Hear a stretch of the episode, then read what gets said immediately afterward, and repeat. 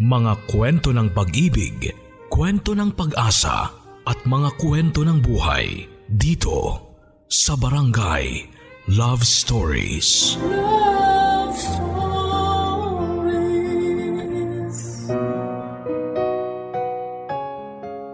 Sa buhay natin ay marami tayong nagagawang kamalian dahil hindi tayo pinanganak na perpekto. Kung minsan yung mga taong malalapit sa atin ang ginagawang instrumento para tayo magbago. Ikaw, naranasan mo na bang makarma at matuto mula rito? Kapag ang tao ay umiibig, pakiramdam niya ay nakalutang siya sa langit. Pero kapag nasaktan naman siya, daig pa niya ang bumubulusok pa ibaba sa lupa mula sa himpapawid. At kung hindi man ikamatay ng kanyang puso ang pagbagsak na yon, ang mga sugat namang dulot nito ay iindahin niya sa panghabang buhay. Ang storyang tampok natin para sa araw na ito ay galing sa ating letter sender na si Alexa. Na buong pusong ibinahagi ang kanyang mga karanasan sa buhay at kung paano siya pinagbago ng mga ito.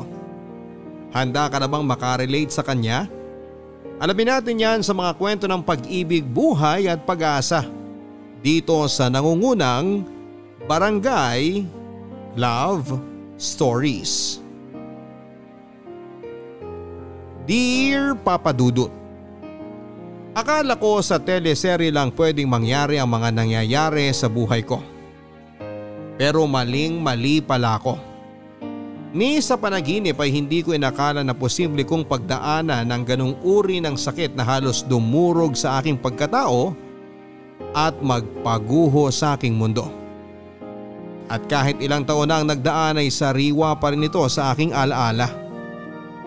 Itago niyo na lamang po ako sa pangalang Alexa. 35 years old at tubong Carmen sa Davao del Norte. Pero sampung taon nang nakakalipas nang lumuwas ako dito sa Maynila. Ang totoo niya na hindi pa gaano nagtatagal simula ng kawilihan kong pakinggan ng inyong programa. Pero walang araw simula noon na hindi ako nangarap na makapagpadala sa inyo ng sulat upang ibahagi ang kwento ng buhay ko. Ngunit bago ang lahat ay humihingi ako ng pangunawa sa ating mga kabarangay para sa ilang bahagi ng aking storya na merong sensitibong tagpo. Papadudot noong nasa Davao pa ako, nagtatrabaho ako bilang supervisor doon sa isang malaki at pribadong kumpanya. Yun ang first job ko simula nang makapagtapos ako sa kolehiyo bilang cum laude. Nang matanggap at makapasa ako sa naturang kumpanya, hindi na ako dumaan sa pagiging rank and file dahil for training na agad ako sa mataas na posisyon. Hindi na bago sa akin yon dahil noong nag-aaral pa lamang naman ako ay consistent awardee at palagi na akong top student ng klase namin. Bukod sa pagiging matalino ay may pagmamalaki ko rin ang taglay kong pisikal na kagandahan. Kaya naman malakas talagang kumpiyansa ko sa sarili ko simula pa noon noong college pa lamang ako. Madami na akong naging manliligaw pero ni isa sa kanila ay wala akong sinagot dahil ayoko ng commitment. Mabilis kasi ako magsawa at aaminin kong hindi ko kailangan ng mga lalaking magsasabi sa akin ng dapat at hindi ko dapat na gawin. Nang magtrabaho naman ako ay puro fling at hook up lang ang naging relasyon ko sa iba't ibang lalaki. Kaya nga kilala din ako bilang playgirl ng aking mga barkada.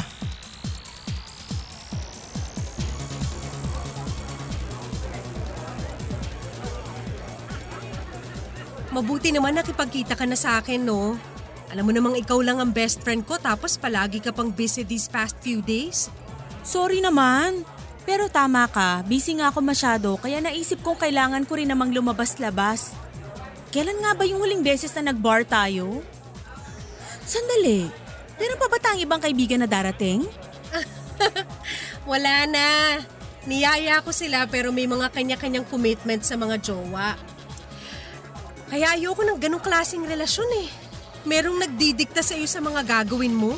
Sus, matagal ka na naman ng ganyan. Mas magugulat ako kung medyo lumihis ng konti ang filosofiya mo sa buhay tungkol sa pakikipagrelasyon. Aba, paano paano naman mangyayari yun? Pag nangyari yun, sigurado magiging napaka-boring ng buhay ko. Biruin mo, iisang tao lang ang palagi kong sasamahan o kakausapin tungkol sa mga bagay-bagay. Hindi ko alam kung handa na ba ako sa ganong relasyon kasi sa ngayon, nag enjoy pa ako sa mga panandalian lang. Yun bang kapag napagsawaan ko na, pwede ko nang iwanan? Yun bang relasyon na walang halong feelings at commitment? Happy-happy lang. Ibang klase ka din talaga, no? Ewan ko ba, paano kita naging best friend? Mundo ang pagkakaiba natin pagdating sa pinaniniwalaan natin tungkol sa relasyon. Ang dami mo nang pinaiyak ng mga lalaki simula pa nung college and until now. Kakaiba ka talaga. Ikaw naman. Siyempre, opposites attract. Kaya nga tayo mag-best friend eh. At kaya nga rin pala kita in-invite kasi meron akong ikukwento. Ah, huhulaan ko. Tungkol na naman yan sa bago mong fling o hook up, no? Paano mo nalaman? Pinagsasabi mong paano ko nalaman, eh madalas naman kapag nagkikita tayo, panay ang kwento mo tungkol sa mga nakilala mong lalaki. Kaya ano ba yun? Sino na naman ba yung bago mong biktima? Sobra ka naman sa biktima. Pero, pwede ko na rin siyang isama sa listahan ng mga lalaking na ghost ko. Ay ikaw na te, o dali kwento na. Nakilala ko tong guy na to sa social media two months ago. Ayos naman siyang kausap. In fact, nag-click naman kami kasi marami kaming similarities. Then, as usual sa boys, gusto agad dumamoves. Kaya medyo tinamad akong kausapin siya nang magpakita na siya ng ganong motibo. Until one day, medyo nakaramdam ako ng pagkapagot. Kaya naisip kong balikan yung last conversation namin. So nagkausap uli kayo? Yes. At pumayag akong makipag-fling sa kanya. Pero virtual lang. Phone at online lang. Ganon. On and off, yung naging relasyon namin. Kaso lately, mas nagiging demanding na siya. Hanggang sa nagsabi siya na gusto raw niya makipag-meet in person. Nung una, ayoko kasi wala akong oras para sa ganun. Pero ewan ko ba, napapayag din ako sa huli. Oh, tapos? Ina-schedule namin yung meetup namin. Kaso, nung dumating na ang araw na yon, guess what? Hmm, tinamad ka. Nawalan ka ng gana at interes. Correct!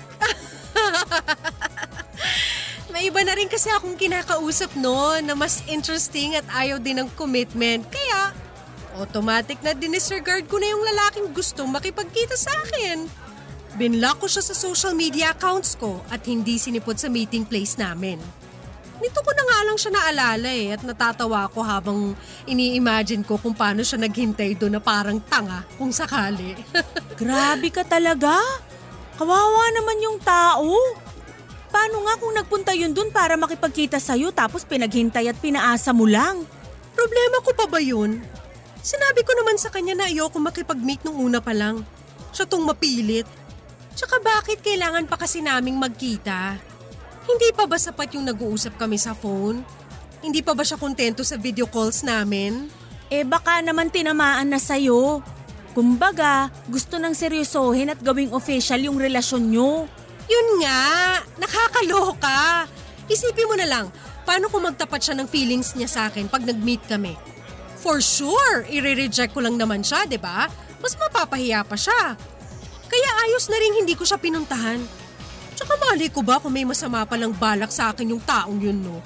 Kaya siya pilit na nakikipagkita sa akin. Grabe siya oh. Pero kawawa pa rin yung tao. Sakaling ang malinis naman ang intensyon niya. Sana sinabi mo na lang na di ka matutuloy kesa hinayaan mo siyang maghintay doon.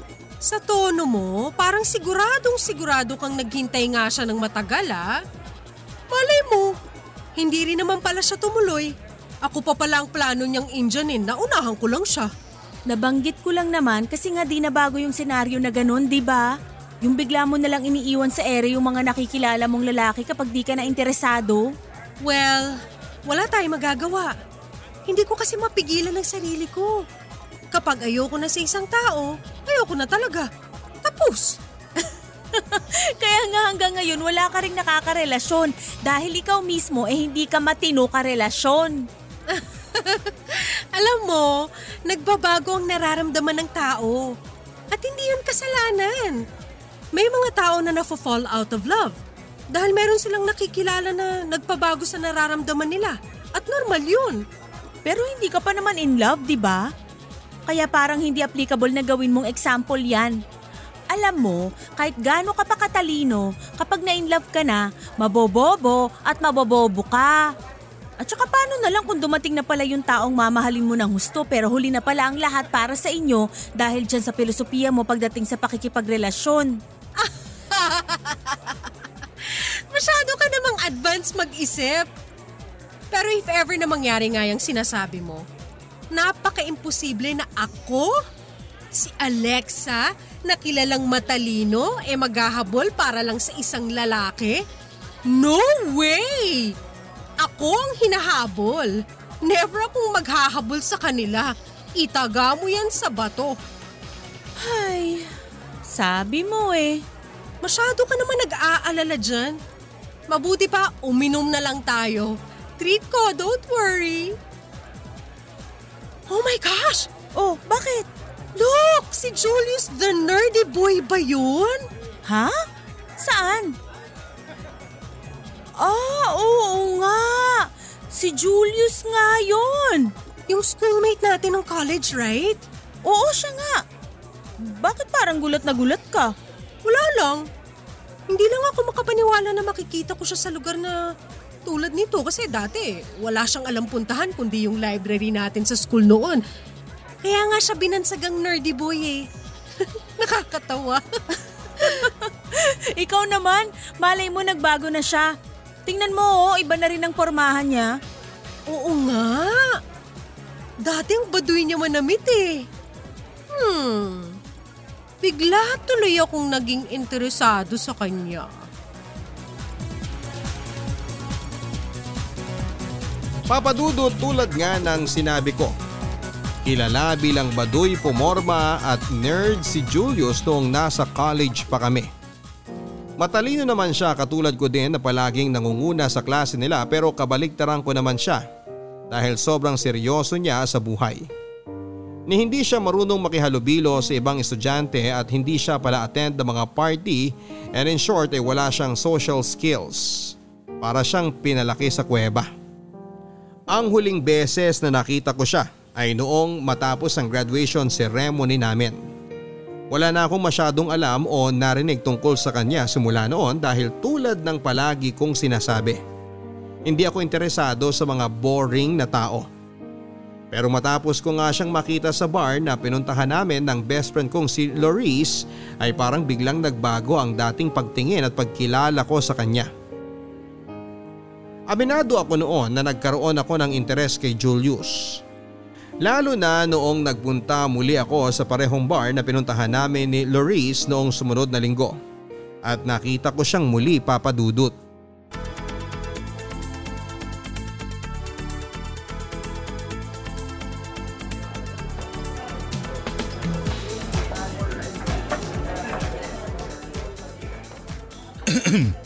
Ah, hey! Hello, um, here. Binila kita ng drinks. I hope you like it. Thank you! Nag-abala ka pa. Um, no big deal. I'm Julius. At ikaw naman si Alexa, right? Yeah? Hindi mo man lang ba tatanungin kung paano ko nalaman ang pangalan mo? Bakit pa? Mukha namang natatandaan natin ang isa't isa eh. So hindi na kailangan ng ganong intro. That's good to know. Um, mind if I sit here? May kasama ka bang iba? Oo kasi mag-isa lang ako. So kung meron kang hinihintay, pwede naman ako umalis na lang. Oh no, no! Wala akong kasama. Ako lang din mag-isa kaya pwedeng pwede ka maupo dyan. Thanks. Um, ang totoo niyan, nakita na kita dati dito sa bar last time. Kaya umasa ako na baka makita kita ulit dito ngayon. Really? Actually, pareho pala tayo nang naisip. Seryoso ba yan? Oo. Matagal na rin since graduate tayo ng college. Wala na akong narinig tungkol sa'yo simula noon. Kumusta ka na ba ngayon, Julius? Ito, ayos naman. Working as a nurse sa public hospital. How about you? Nagtatrabaho na din ako as supervisor sa isang private company dito sa atin. Wow, supervisor ka na pala. Iba ka talaga Alexa. Simula nung college tayo, kilala ka ng matalino sa school. Kaya naman hindi nakakapagtaka kung mataas na ngayon ang posisyon mo sa trabaho. Ikaw din naman matalino. Pero malaki ang pinagbago mo. Kasi ang natatandaan ko noon, eh hindi ka palalabas. May pagka-introvert ka pa nga eh. Pero tingnan mo naman ngayon, marunong ka na makipag-socialize. Ganun talaga siguro. Napag-isip-isip ko na kailangan ko din lumabas sa comfort zone ko. Para din mag-grow. At isa yun sa mga desisyon kong hindi pinagsisisihan dahil ang totoo niyan, kung hindi ako nagbago, siguradong hindi kita makikita uli. Anong ibig mong sabihin? Hindi ko alam kung nasabi ko na ba sa ito nung college pa tayo na crush na crush kita. Oh my gosh, really? Pero wala akong matandaan kasi nga marami kayo nagsasabi na crush niyo ko. Oo eh. Hindi ko na nga rin maalala kung nabigyan ba ako ng chance na makapagtapat sa'yo noon. Paano ba naman? Ang haba palagi ng linya ng mga lalaking nanliligaw at nagpapapansin sa'yo. Samantalang isang hamak na nerdy boy lang ako noon. Kaya duda rin ako na mapansin mo. Uy, sobra ka naman. Hindi naman ako ganun kasamang tao para hindi ko mapansin ang effort mo. Pero nakaraan na yon. At ngayon nagkita tayo uli. Pakiramdam ko itinadhana talaga itong mangyari. Kaya nga sinabi ko talaga sa sarili ko na hinding hindi na ulit ako maduduwag. Well, congratulations to you. Um, so Alexa, pwede ba tayong maging magkaibigan? Wait, meron ka na bang boyfriend? No, wala akong boyfriend. And yes, pwede tayong maging magkaibigan. Ayos, nice.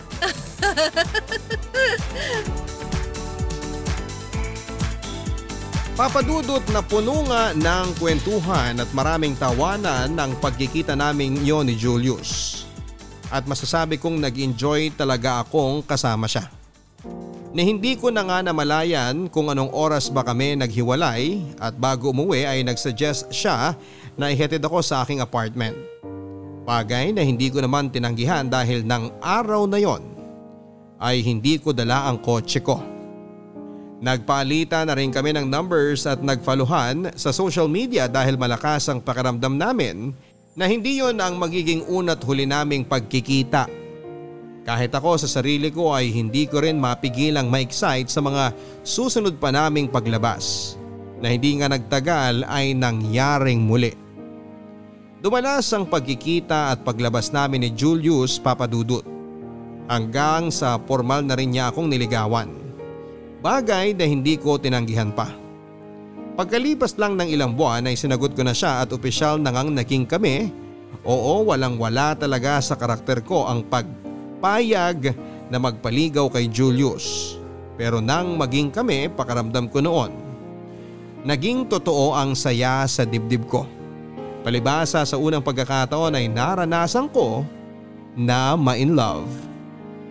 Papadudot noon lang talaga ako na in love sa tanang buhay ko. Bagong bago sa akin ang pakiramdam kasi hindi ako sanay na nananatili sa isang pangmatagalan at seryosong relasyon. Pero nagbago ang lahat nang muli kaming magkita ni Julius. Kahit na nakukornihan ako sa sinasabi niyang yon na baka raw itinadhana ang pagkikita namin, pagkalipas ng mahabang panahon ay parang gusto ko na ring paniwala ang totoo nga ang sinasabi niyang tadhana. Mabuti na lang pala na sa parehong pahina kami ng aming buhay nang muli kaming pinagtagpo.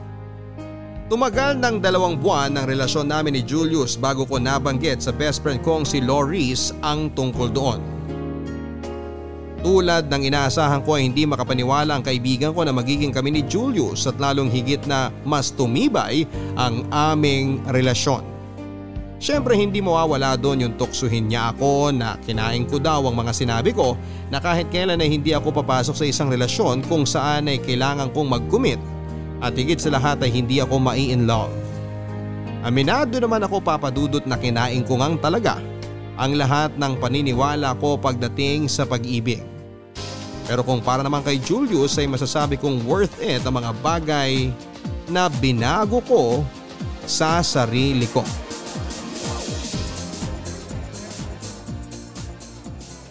Mabuti naman nakipagkita ka na sa akin. Malapit na talaga ako magtampo sa'yo eh. Hala, bakit naman? Eh paano, nauubos na masyado ang panahon mo sa Julius na yan? Di mo na ako masyadong pinapansin o nire-replyan sa mga chat and text ko sa'yo. Kailan mo ba kasi planong hiwalayan si Julius ha? It's been two months. Usually araw o linggo lang ang tinatagal ng mga nakakarelasyon mo eh. Ewan ko ba? Pero parang hindi ko kayang hiwalayan si Julius. Tulad ng ginagawa ko sa mga nakaka-fling ko lang. Kasi parang, parang lalo akong nahuhulog sa kanya. Alam mo yun? So in love ka na nga. Siguro nga, kahit ako mismo nagugulat sa sarili ko kasi hindi ko akalaing may in love ako ng ganun kabilis kay Julius. Nakakatawa man pakinggan pero totoo. Halata naman eh. Pero di naman sa sinisira ko ang kaligayahan mo ha. Kaya lang, di ka ba natatakot? Natatakot saan? Na kapag hinayaan mo pa ang sarili mo na mahulog kay Julius, baka sa huli, magsisi ka. Magsisi ako? Anong ibig mong sabihin? Lasing ka na yata eh. Sira. Pero seryoso, concerned lang naman ako sa'yo bilang best friend mo. Ayoko namang matulad ka sa akin nakaka-break lang sa boyfriend ko dahil nag-cheat sa akin yung gago. Ah, eh hindi naman siguro gagawin ni Julio sa akin yun, no? Kasi pareho namin gusto talaga ang isa't isa. Ayoko lang dumating yung punto na masyado kang mabulag sa sinasabi mong pag-ibig para kay Julius at di mo na makita ang totoo. Ikaw din, baka di mo kayanin yung sakit. Ikaw naman? Masyado ka namang nega dyan. Ako, iiwan ni Julius? Aba, imposible mangyari yun, no? Tsaka kilala ko si Julius. Hindi-hindi niya ako lolokohin. Isa pa, gaya nga ng sinabi ko kanina, ramdam ko yung sincerity niya nang ligawan niya ako.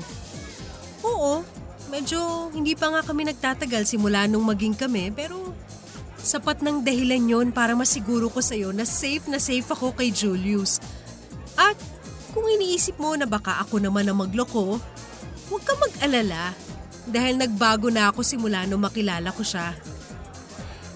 Kahit na sinabi ko noon na nakakabagot magstay sa isang relasyon na tulad ng sa amin ni Julius, pues, isa lang din ang masasabi ko ngayon. Ang sarap-sarap pala sa feeling ng in love. Yung bang may isang tao na nakakaunawa sa'yo? Na nandyan parati sa tabi mo para pagandahin at pagaanin yung bawat sandali. Lahat ng yun na kay Julius na at wala na akong hahanapin pa. Kung sa bagay, totoo naman ang mga sinabi mo. Ibang iba si Julius sa mga lalaki na kilala ko. Malakas ang pakiramdam ko na siya na yung binigay para sa akin eh.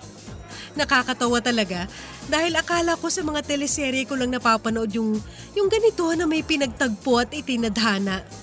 Meron din pala sa tunay na buhay. At nangyari yon sa aming dalawa ni Julius. Alam kong tungkol dapat sa kaibigan kong si Loris ang dahilan kung bakit kami nagkita ng gabing yon papadudot. Pero hindi ko napigilang ibida ang sarili kong kaligayahan sa kanya ng mga sandaling yon. Alam ko na bilang kaibigan ay dapat ay kinocomfort ko ang kaibigan ko sa breakup nila ng manloloko niyang boyfriend kaya lang ay hindi yon ang nangyari.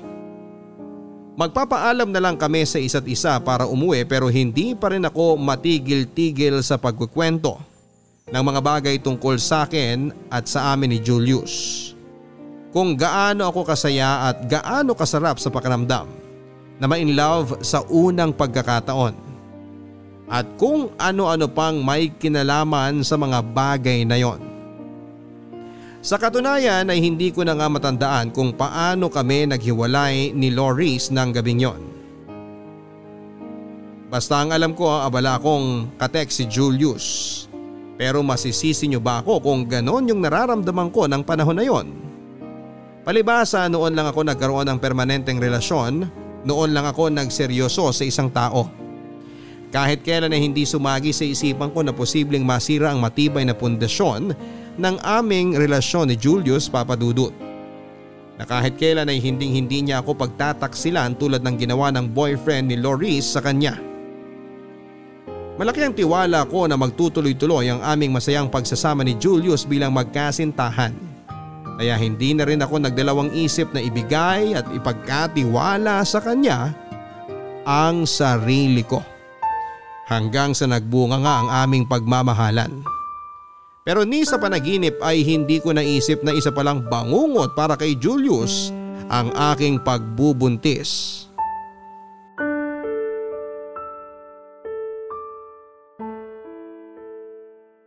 I'm really sorry Alexa, pero hindi ko matatanggap ang batang yan. Anong sinabi mo? Sira na ba ang ulo mo? Sira ulo na kung sira ang ulo, pero hindi ko pananagutan ng batang ipinagbubuntis mo. Paano ako nakakasiguradong anak ko nga yan? Anong sinabi mo? Nagdududa ka na hindi ikaw ang tatay nitong ipinagbubuntis ko? Bakit? Imposible ba mangyari yon? Kilala kita. Hindi ka marunong makontento sa iisang lalaki. Anong malay ko na kapag hindi tayo magkasama eh, may iba kang kinakalantari. Ang kapal naman ng pagmumukha mong pagbintangan ako ng ganyan. Gago ka! Ang sakit doon ah! Kulang pa yan, Julius.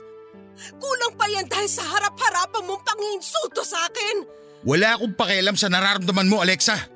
Dahil ang totoo niyan, nagpunta talaga ako dito para formal nang makipaghiwalay sa'yo.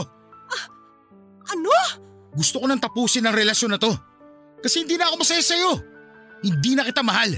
Ang tumatakbo lang sa isip ko ngayon, ayaw makipaghiwalay sa'yo. Sandali.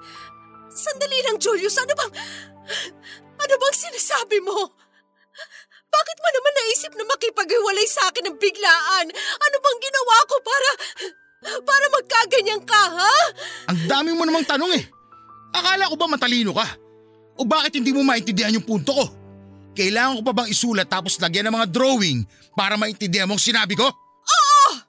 Kailangan mo ipaliwanag sa akin isa-isa ko anong klaseng kapaliwan ang pumasok sa utak mo.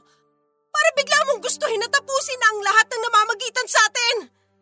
Kailangan mong ipaintindi sa akin ang mga dahilan mo dahil wala akong maintindihan kahit isa. Ano bang mahirap intindi sa mga sinabi ko ha?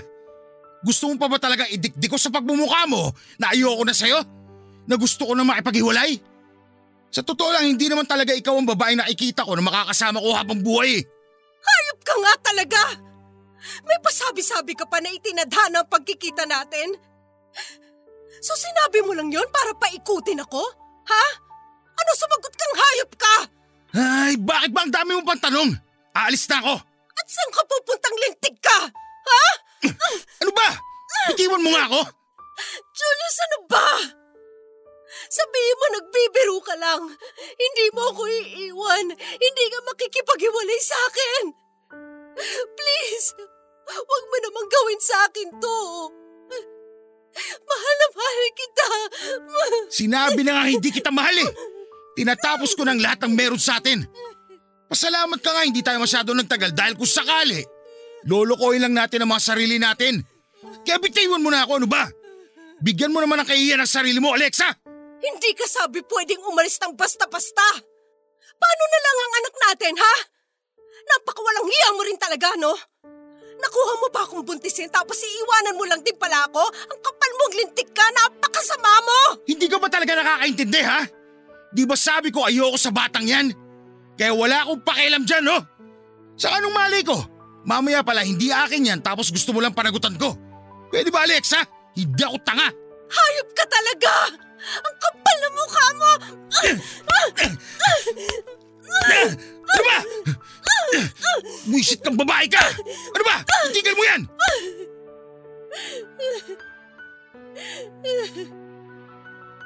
Ganun mo na lang ba kadaling ibasura ang lahat sa atin? Ano nang gagawin ko sa anak natin kung aalis ka, Julius? Sabihin mo, ano? Aba, malay ko sa'yo! Katawan mo yan! Ikaw ang magdedesisyon kung anong gusto mo gawin sa batang yan. Ipalaglag mo kaya para hindi mo na problemahin pa. Simpleng bagay pinapakomplikado mo. O kung gusto mo, pwede mo rin namang ibenta sa mag-asawang hindi magkaanak. Napakasama mong tao! Paano mo naaatim na sabihin yan sa sarili mo pang anak? Masahol ka pa kay Satanas! Ay nako, ang dami mo pang drama dyan. Basta, Buo na ang desisyon ko. Hindi ko pananagutan ng batang yan dahil hindi ako kumbinsidong sa akin nga yan. Pasensya ka na ha, pero nagbabago ang nararamdaman ng tao at hindi yung kasalanan.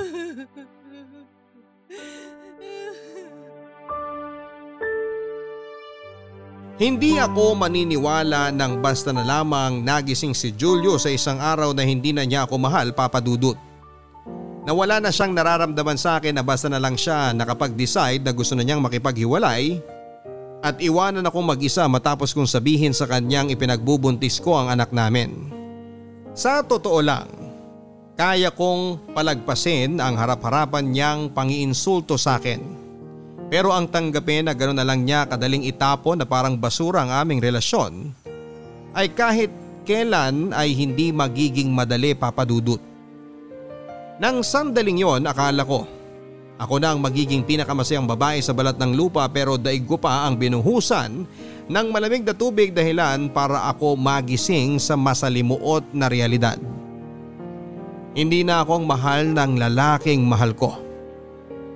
Doon ko biglang naalala ang minsan naming napag-usapan ng best friend kong si Loris tungkol sa posibilidad na saktan ako ni Julius. At ayoko mang isipin na baka merong ibang tao o babae na sangkot sa biglaan niyang panlalamig sa akin at planong pakikipaghiwalay.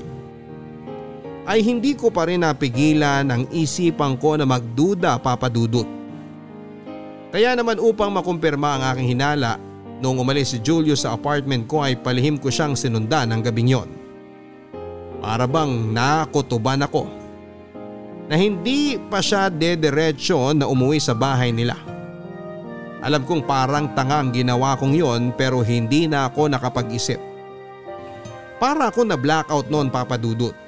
Nagpadala na ako sa bigat ng nararamdaman ko ng mga oras na yon. Tama nga ako na hindi pa planong umuwi ni Julius. Nakita ko siyang umupo sa smoking area sa labas ng bar kung saan kami unang nag-usap noon. Parang may hinihintay siya.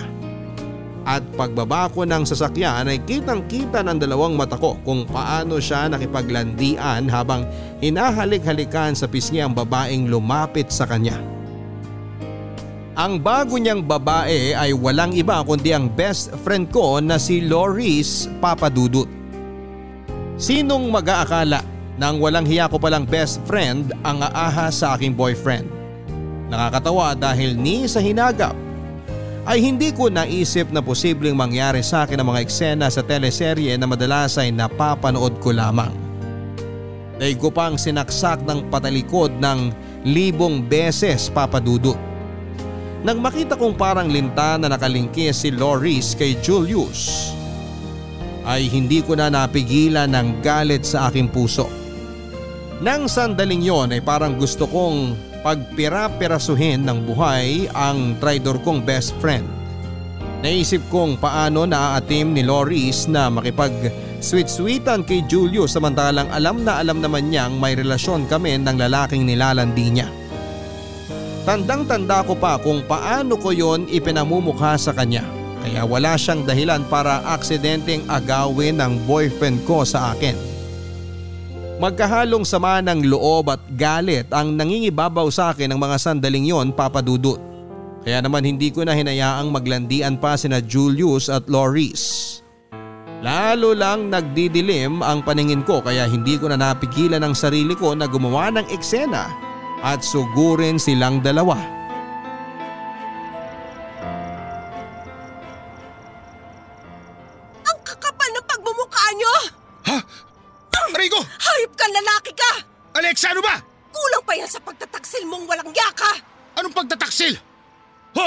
Para sabihin ko sa'yo, hiwalay na tayo. Kaya huwag mo akong pinagbibintangan. Si Raulong to. Ang kapal ng mukha mong sabihin sa akin ang tukol sa bagay na yan? Ito ba? Ito bang walang kwentang babaeng to ang dahilan kung bakit bigla ka na lang ng lamig sa akin? Ha? Siya ba? Alexa, ano ba? Nakakahiya pinagtitinginan tayo ng mga tao. At ako pa talaga ang dapat mahiya dito? Hindi ba? Sa ating tatlo, dapat kayo ang mahiya at hindi ako? Sandali. Ah! Traidor kang hayop ka! Ha? Aray! Ano ba, Alexa? Nasasaktan Ano Tumigil na kayo! Leche ka, Alexa! Lumayo ka na! Nasisira ka na talaga ng ulo, Alexa! Kulang pa nga yung pananabunod ko eh. Dapat sa yung ahas ka ay kinakalbo. Ang kati mo rin eh no? Paano mo nagawang akitin si Julius ha? Samantalang alam mo naman kami, di ba? O baka naman nagbibingi-bingihan ka lang nung nagkukwento ako sa'yo kung gaano kami kasaya at kaperpekto para sa isa't isa. Ano? Para sabihin ko sa'yo, una ko nagustuhan at minahal si Julius. Anong sabi mo? Siguro nga panahon na para malaman mo ang totoo, Alexa. College pa lang tayo, in love na ako kay Julius. Akala ko nung una mawawala din ang pakiramdam kong yon. Lilipas din.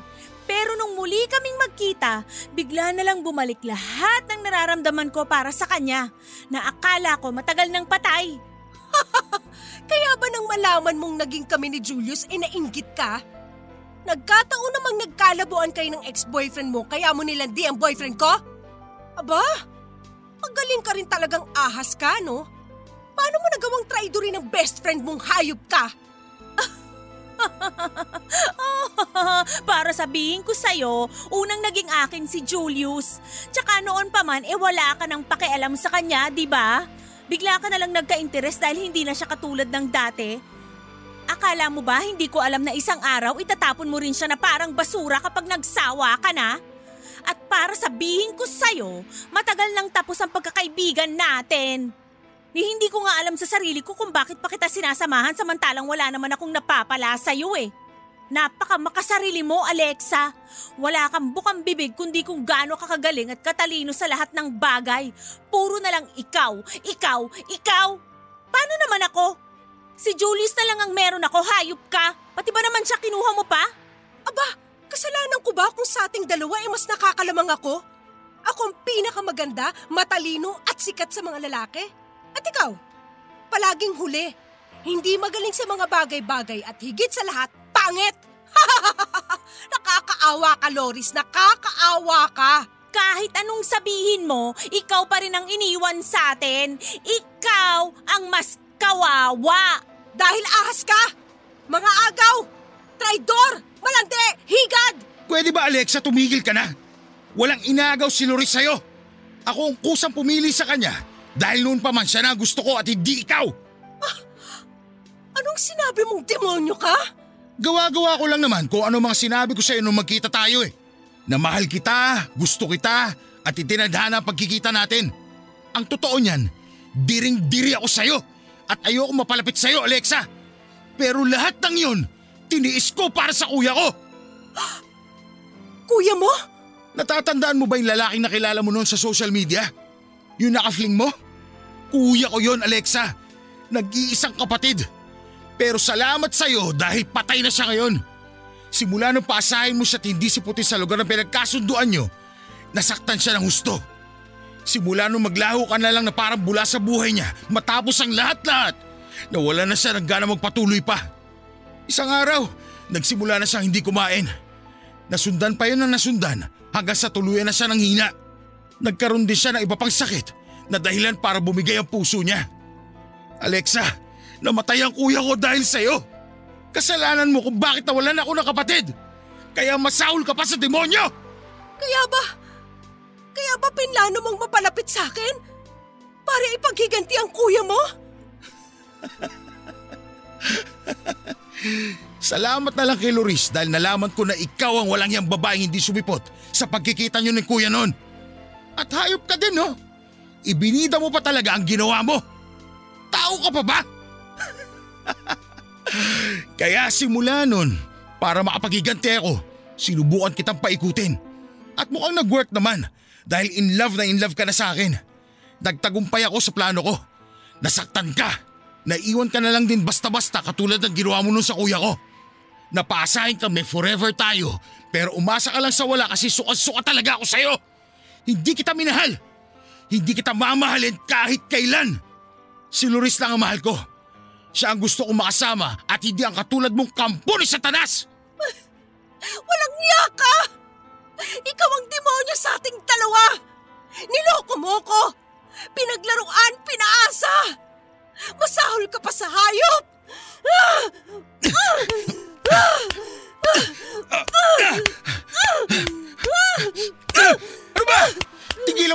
انا انا عيد سعيد بلغه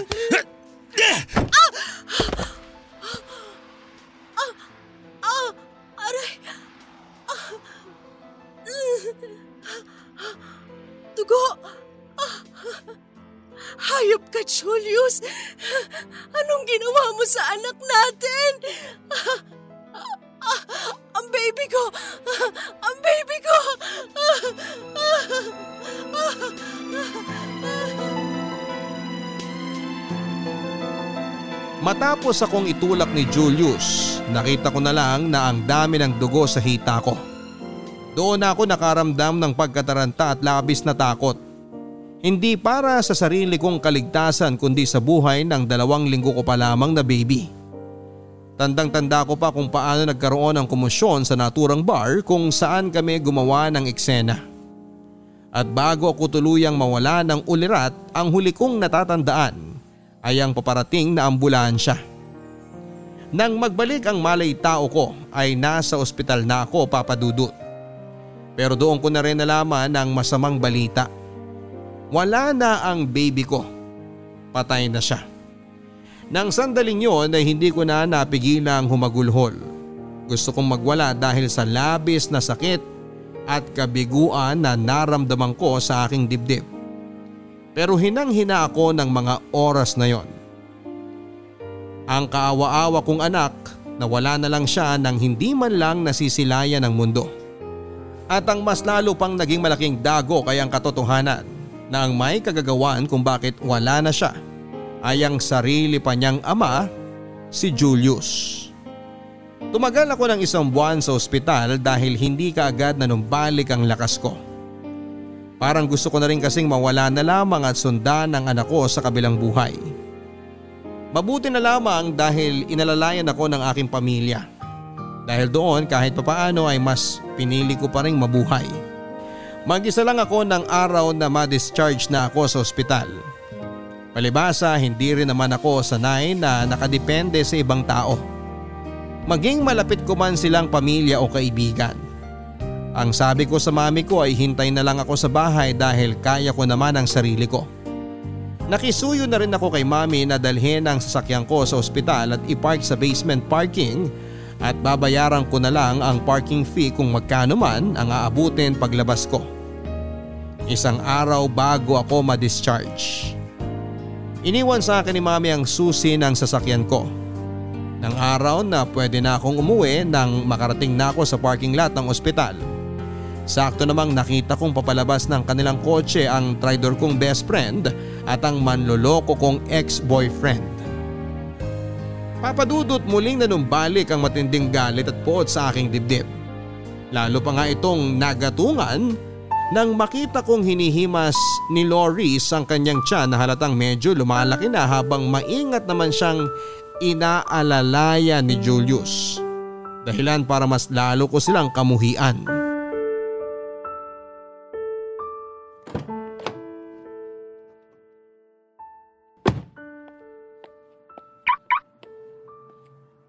Wow naman! Wow talaga! Alexa, anong ginagawa mo dito? Nagulat ka ba, Loris? Bakit?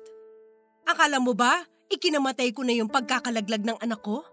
Pwes, para sabihin ko sa inyong dalawa, oo, kamuntik na. Pero tingnan niyo naman ako ngayon. Buhay na buhay. Malakas at masayang masaya makita kayo na magiging isang buong pamilya. Pwede ba Alexa? Ayaw namin ng gulo. Nagpunta lang kami dito para ipacheck up ang magiging baby namin. Please lang, huwag kang gumawa ng eksena na ikapapahamak na magiging anak namin. Wow! Na-touch naman ako! eh paano naman yung anak natin ha Julius?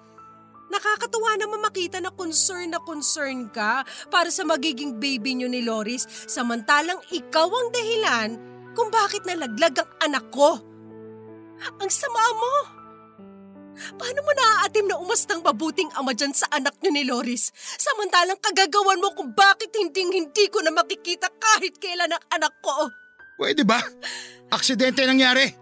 Ikaw naman kasi. Masyado ka ding violente ng mga panahong yun. Alam mo namang buntis ka pero sugod ka pa rin ng sugod. Tapos kung umarte ka dyan akala mo ikaw lang ang nasaktan. Hoy Alexa, grabing pasa, kalmot at sugat din kaya ginawa mo sa akin. Pati na kay Loris. Pasalamat ka nga at hindi kami nagsampa ng reklamo laban sa'yo eh. Kung makapagsalita ka, akala mo ikaw ang biktima. Naririnig mo ba mga sinasabi mo, Julius? Nag-iisip ka ba talaga? Hindi ka man lang ba nanghihinayang sa lahat ng pinagsamahan natin? Tayo. Tayo dapat ang magiging isang masayang pamilya. At hindi kayo ni Loris. Tayo dapat yon gaya nung ipinangako natin sa isa't isa. Pero ano nangyari? Hindi na ba talaga mabibigyan ng pagkakataong maayos natin ang relasyon natin? Julius, ano bang nagustuhan mo kay Loris na hindi mo mahanap sa akin? Nasa akin naman ang lahat, di ba? Maganda ako, matalino. Di hamak naman na mas marami din akong pera kaysa sa hampas lupang babaeng yan, no? Kaya, kaya bakit hindi na lang ako, ha? Bakit hindi ka na lang bumalik sa akin? Ano ba sa mga sinabi ko noon ang hindi mo naiintindihan, Alexa, ha? Gusto mo pa talagang ulitin ko para masaktan ka lalo? Sige, ulitin ko. Hindi kita minahal. Ginamit lang kita para maipagiganti ko ang kuya ko. At ngayon nakikita na kita miserable. Wala kang idea kung gaano ko kasaya. Ano ngayon ang pakiramdam ng paglaruan? Tulad ng paglalaro mo sa damdamin ng mga lalaki na kilala mo noon, ha? Ano ngayon ang pakiramdam na magmukhang tanga at kawawa matapos iwanan ng taong mahal mo? Deserve mo lahat ng pinagdadaanan mo ngayon. Kung tutusin nga, kulang pa yan eh. Huwag mo na kaming guluhin. Magkalimutan na lang tayo at isipin na lang natin na parang walang nangyari. Wala ka na rin naman kasing magagawa kahit ipilit mo pa. Lumuha ka man ng dugo, hinding hindi na mabubuhay pa ang anak mo. Kailangan mo na talagang tanggapin na hindi ka na magkakaroon ng anak pa kay Julius dahil siya nang magiging tatay ng anak ko. At nagmamahalan kami ng totoo. Mag-move on ka na lang katulad ng pag-move on mo nun sa mga lalaking nakilala mo. Sigurado naman akong sisiw lang sa ang bagay na yon, di ba? Napakasama niyong dalawa. Mga demonyo kayo. Kahit na ano pang sabihin mo, di na magbabago ang totoo. Isipin mo na lang na karma mo to sa lahat ng masasama mong ginawa nun. Nagkataon nga lang na hindi ka lang isang beses na karma, dumoble pa. At dapat lang talaga na pagbayaran mo lahat ng mga kasalanan mo, no? Kaya wag ka nang mag-inarte dyan. Di ka nakakaawa, nakakadiri ka. Mahal, tara na. Baka mahuli pa tayo sa schedule ng OB natin. Okay, mahal. Halika na.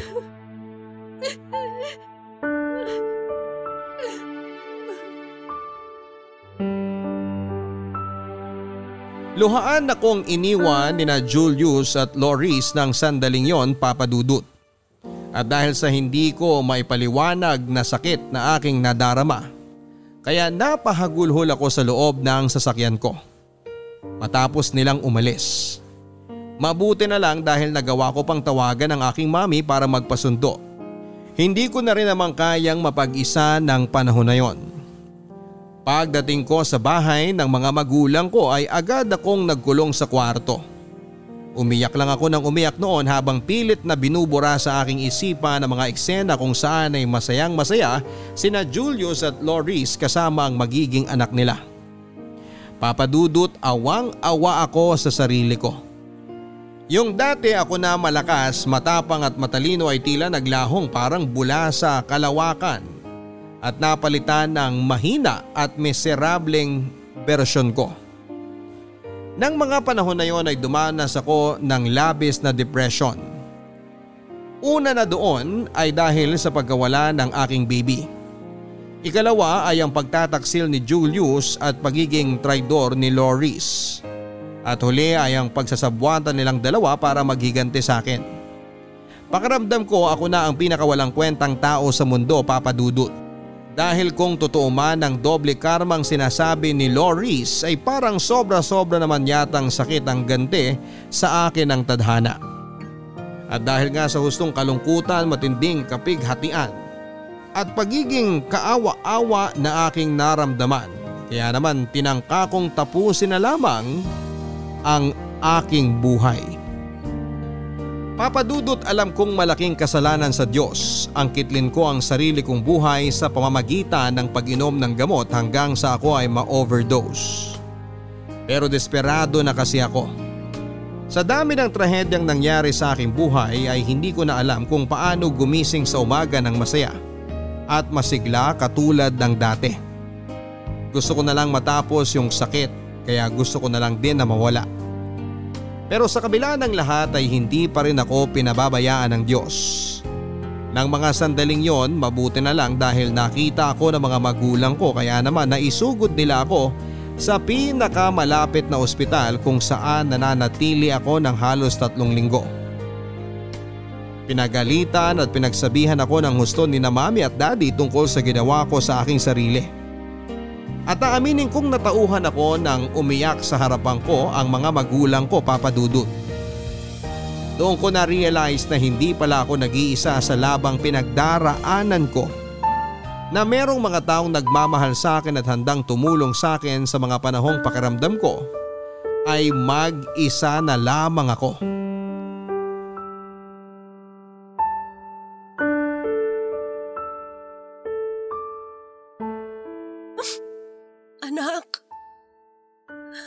nabubuhay ka lang ngayon, sana palagi kitang nayayakap kapag ganitong malungkot ako.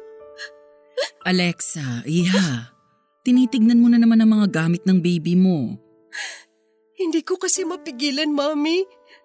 Pakiramdam ko kasi kapag hinahawakan ko ang mga damit niya, buhay na buhay siya.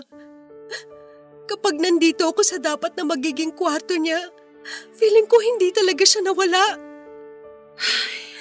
Naiintindihan ko anak. Nag-aalala lang kasi ako sa'yo dahil baka sumama na naman ang pakiramdam mo. Alalahanin mo, kagagaling mo lang sa trangkaso. Baka mapinat ka.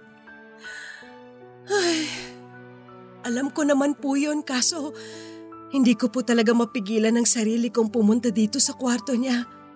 Okay, pero maya-maya ay kailangan mo na rin magpahinga ha? Huwag nang matigas ang ulo mo.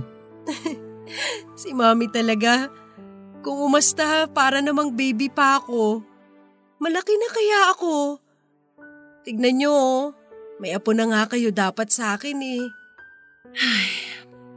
Alexa anak, alam kong sobrang sakit pa rin sa'yo nang nangyari, lalo na para sa una mong baby. At maniwala ka dahil nasaktan din kami ng husto ng daddy mo.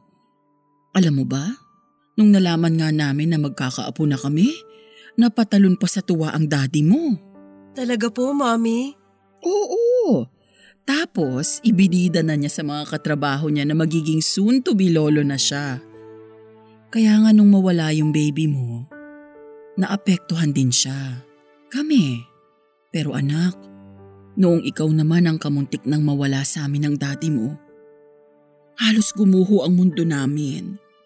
Alexa, alam namin na masakit at masalimuot ang mga pinagdadaanan mo. Pero nandito lang naman kami ng mga magulang mo para samahan ka eh. Kapag nararamdaman mo na parang gusto mo nang ulit sumuko, katukin mo lang kami sa kwarto.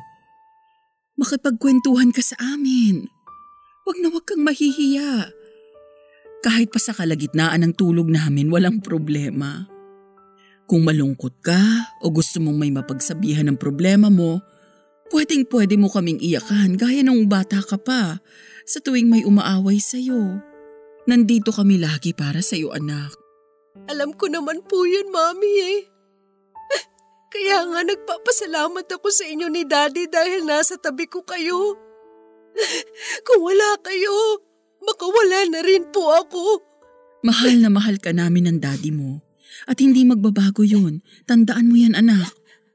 Kahit na pinalaki ka naming matapang, matalino at independent, palagi pa din kaming nandito ng daddy mo para sa'yo. Hanggat buhay kami, huwag kang magdadalawang isip na lumapit sa amin. Maraming maraming salamat po sa lahat ng mga sinabi niyo sa akin, Mami. Ang totoo niyan, hindi ko po talaga alam ang gagawin sakaling wala kayo ni Daddy sa tabi ko. Hindi ko alam kung paano magpapatuloy at kung paano haharapin ang buhay. Maraming salamat po dahil hindi rin kayo nawala kahit napakiramdam ko mag-isa na lang ako. Aba, syempre naman no. Gusto pa namin ng daddy mo na makita at makasama ang mga magiging apo namin sa iyo pagdating ng araw. Sa ngayon, mananatiling ikaw pa din ang baby namin. Mm. Puro ka talaga biro, Mami. Sinabing malaki na ako eh, hindi na ako bata. Basta kahit magkauban ka na, baby pa rin kita. Hmm?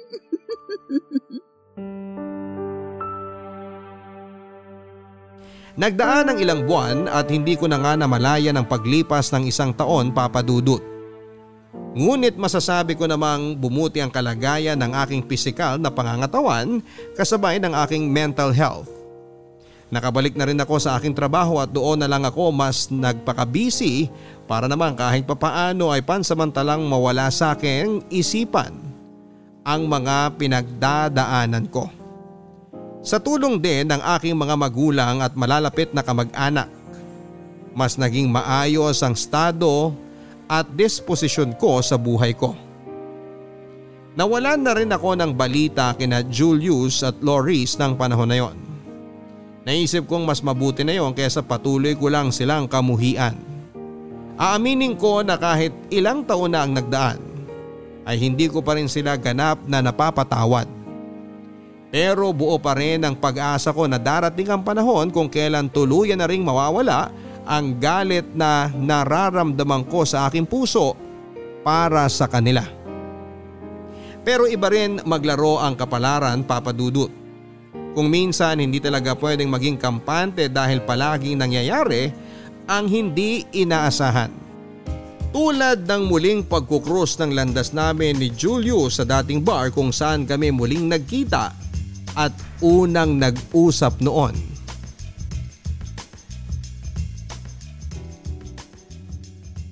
Alexa, Di ba diring-diri ka sa akin? O bakit lumalapit ka sa akin ngayon?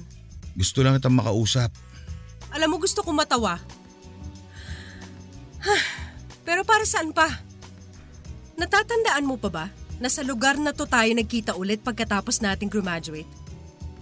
Tapos pagkalipas ng isang taon, nandito na naman tayong dalawa. Yung totoo, Julius. Parte ba to ng may sa demonyo mong plano? At saka, nasa na trader kong kaibigan? Baka naman mamaya eh bigla siyang lumitaw sa kung saan para sugurin ako o saktan ha? Ngayon pa lang binabalaan ko na kayo. Ipapupulis ko kayo talaga. Alexa, please. Huwag ka mag-alala. Wala dito si Loris. Hindi ko siya kasama. Actually, matagal na kaming hindi nagsasama. At gusto mong paniwalaan ko mga sinabi mo? Pwede ba? Kayo pang dalawa ni Loris hindi magkasama? Eh pareho kayo mga tanga? Totoong sinabi ko. Hiwalay na kami. Halos anim na buwan na rin. Wow naman! Bago sa pandinig ko yun ha. Samantalang nung una eh halos kambal tuko kayong di mapaghiwalay. Tapos ngayon bigla mo na lang ibabalita sa akin ang tungkol sa bagay na yan? Bakit ano bang inaasahan mong marinig mula sa akin? Ah, pues kung gusto mong malaman kung masaya ba ako dahil mukhang wala din kayong forever, sige, aaminin ko, masayang masaya ako. sa sobrang saya ko, parang gusto kong ilibre ang lahat ng taong nasa bar na to. I'm really really sorry sa mga kasalanang nagawa ko sa noon at sa anak natin. Pwede ba? Kung kailan naman hindi ko na kailangan ng paghingi mo ng tawad, tsaka mo naman sasabihin yan? Ano ba to, lokohan? Pwede ba, Julius? Umalis ka na lang. Ayaw kitang kausap. Please, makinig ka muna sa akin oh. Nagsisisi ako sa mga kasalanan ginawa ko sa iyo noon. Na-realize ko na maling-mali na sinaktan kita at pati na din ang, ang baby natin. Siguro nga pinarusahan din kami ni Loris dahil sa mga hindi magandang ginawa namin sa iyo. Anong ibig mong sabihin? Masyadong biglaan ang mga pangyayari. Akala namin okay yung baby pero nagkaroon ng komplikasyon hanggang sa hanggang sa ipanganak siyang premature ni Loris. Ni hindi nga inabot ang isang buong araw yung anak namin at kaagad din binawian ng buhay. Ang sakit-sakit palang mawala ng anak habang buhat-buhat mo to. Pagkatapos mawala ng anak namin, nagsimula na rin maging kakaibang asal ni Loris. Bakit ano nangyari? Naging baliw na siya, Alexa! Naging siraulo! Hindi na siya yung babae na gustuhan ko. Minsan nakikita ko na lang siya nakatulala at nakatingin sa malayo. O kaya eh, nagsasalita ng mag-isa na akala mo may kausap. Naabutan ko pa nga siya na kinakantahan yung manika sa bahay na binili namin para sana sa magiging baby namin. Alexa, pinipilit niyang yun daw ang anak namin. Ano ba naman yun? Kung hindi ba naman siya isa't kalahating baliw, hindi ba? Ikumpara ba naman yung anak namin doon sa manika? Kaya yun, para matigil na siya sa kabaliwan niya, ipina-admit ko siya sa isang mental institution. Doon siya nararapat, kasama yung mga kapwa niyang sintu-sinto. Ano? Nagawa mo yun sa nanay ng anak mo? Tao ka pa ba? Bakit? Para naman sa kanya yung ginawa kong yun ah. At least hindi siya nag-iisa sa kabaliwan niya. Ang totoo niyan Alexa, pagkatapos siyang mawala sa buhay ko, may isa pa akong na-realize. Na ikaw pala talaga ang mahal ko.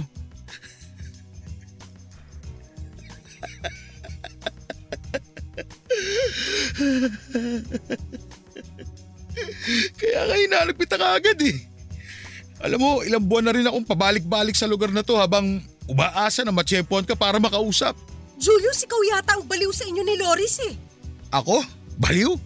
Siguro nga. Pero mas lalo lang ako mababaliw kung hindi ko maipapaalam sa'yo ang nararamdaman ko. Magbalikan na tayo, Alexa. Ano? Magsama na tayo ulit. Tutal, wala na rin naman si Loris. Ibig sabihin, wala na magiging sagabal sa atin.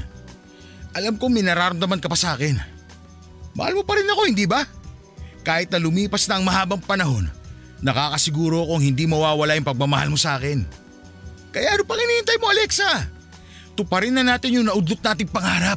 Tumigil ka, Julius! Ang kapal naman ng pagmumukha mong sabihin sa akin ng mga bagay na yan. Alam mo kung anong nararamdaman ko para sa'yo ngayon? Pandidiri, galit at matinding puot. Napakamakasarili mong tao. Wala kang kasing sama. Paano mo naatim na sabihin sa akin ng mga yan, ha? Alexa, hindi ka ba nakikinig sa akin? Alin ba sa mga sinabi ko hindi mo maintindihan? Mahal kita! Hindi na kita mahal. Sukang-suka ako sa'yo.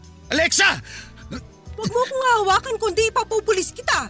Sandali, wag mo akong talikuran. Kinakausap pa kita eh! Papadudot yun ang huling pagkikita namin ni Julius dahil nang sumunod na araw ay may nakarating sa aking balita na nasangkot daw ito sa paggamit ng ipinagbabawal na gamot. Dahilan para ito mahuli at makulong. Kaya naman pala nang muli ko siyang makita noon sa bar ay malaki ang ipinayat niya. Bukod doon ay tila naapektuhan na rin ang droga ang kanyang pag-iisip at pagsasalita. Samantalang si Loris naman ay halos ilang buwan na ring naka-admit sa isang mental institution ay biglang hindi na lang nagising isang araw. Ang sabi ng doktor ay inatake daw siya sa puso habang natutulog. Muling nanumbalik ang sakit at lungkot sa kalooban ko dahil sa biglang pangyayari nasangkot ang mga taong naging bahagi ng buhay ko. Mabuti man o masama. Muling naapektuhan ang aking mental health kaya naman minabuti ng mga magulang ko na umalis kami sa Davao. Noon din ay lumuwas nga kami pa Maynila. Simula noon ay wala na akong narinig tungkol kay Julius. Mas pinili ko na lang din na kalimutan siya papadudot. At nangako ako sa sarili ko na mas magiging matatag sa panibagong buhay ko. Sa tulong ng Diyos at ng mga taong totoong nagmamahal sa akin, muli akong nakabangon papadudot. Nangako ako sa aking sarili na balang araw ay muli akong iibig sa sandaling makatagpo ako ng lalaking mas may malinis na intensyon at mabuting budhi na siyang makakasama ko habang buhay. At mulit muli ay hindi naman ako binigo ng Diyos nang ibigay niya sa akin si Roger. Sa ngayon ay meron na kaming isang anak na lalaki at kasalukuyan ko namang ipinagbubuntis ang aming baby girl. Kahit na maraming pagsubok ang buhay, hindi ko kahit kailan naramdamang mag-isa kong hinaharap yon papadudot. Dahil hindi lang ang mga magulang ko ang akin naging sandalan, meron na rin ako ngayong mabuting asawa at mga anak. Sa huli ay natutunan ko na yung mga mahalagang bagay sa buhay tulad ng pag-ibig, kaligayahan at kapayapaan ay hindi basta-basta dumarating. Dahil ang mga yon ay unti-unti nating binubuo sa ating puso para maibahagi natin sa iba. Kaya nga importante na mabuti ang ating intensyon upang mabuti rin ang karmang bumalik sa atin. Alam ko medyo masalimuot ang mga pinagdaanan ko. Kaya naman para makabawa sa bigat na nararamdaman ko sa dibdib ay ibinahagi ko ang aking kwento. Maraming salamat po sa pagkakataong mabasa ninyo ang sulat ko Papa Dudut at sana ay merong na-inspire at may natutunan sa aking kwento Papa Dudut. Ang inyong forever kapuso at kabarangay, Alexa. Ang pagiging mabait at mabuti ay magkaibang bagay. Ang mabait ay yung oo ka lang ng oo sa ibang tao dahil ayaw mong masaktan sila sakaling tanggihan mo ang gusto nila. Ang pagiging mabuti naman ay yung hindi ka agrabyado at wala kang inaagrabyado. Napakinggan natin ang storya ng letter sender natin na si Alexa na sa buhay mahalaga po ang magkaroon ng mabuting intensyon sa ating kapwa. Dahil ayon nga sa lumang kasabihan, kung ano ang ating itinanim, yun din ang ating aanihin. Kung gumawa tayo ng masama sa ating kapwa, masamang karma din ang babalik sa atin. At kung mabuti naman, umasa tayo sa mabuting karma. Pero sino ba naman sa atin ang hindi nahihirapang magpakabuti? Hindi ba? Bagay na pwede nating matutunan paunti-unti gaya ng pinatunayan sa atin ni Alexa. Kahit na masalimuot ang buhay, marami pa rin namang magagandang pangyayari. Kahit na malungkot, meron pa rin namang masaya. Habang buhay tayong magmahal, ang pagpapaalam naman ay gawin lang natin ang sandali. Hanggang sa muli mga kapuso ako po si Papa Dudut sa mga kwento ng pag-ibig, buhay at pag-asa dito sa Barangay Love Stories number 1. Mga kwento ng pag-ibig, kwento ng pag-asa at mga kwento ng buhay dito sa Barangay Love Stories. Love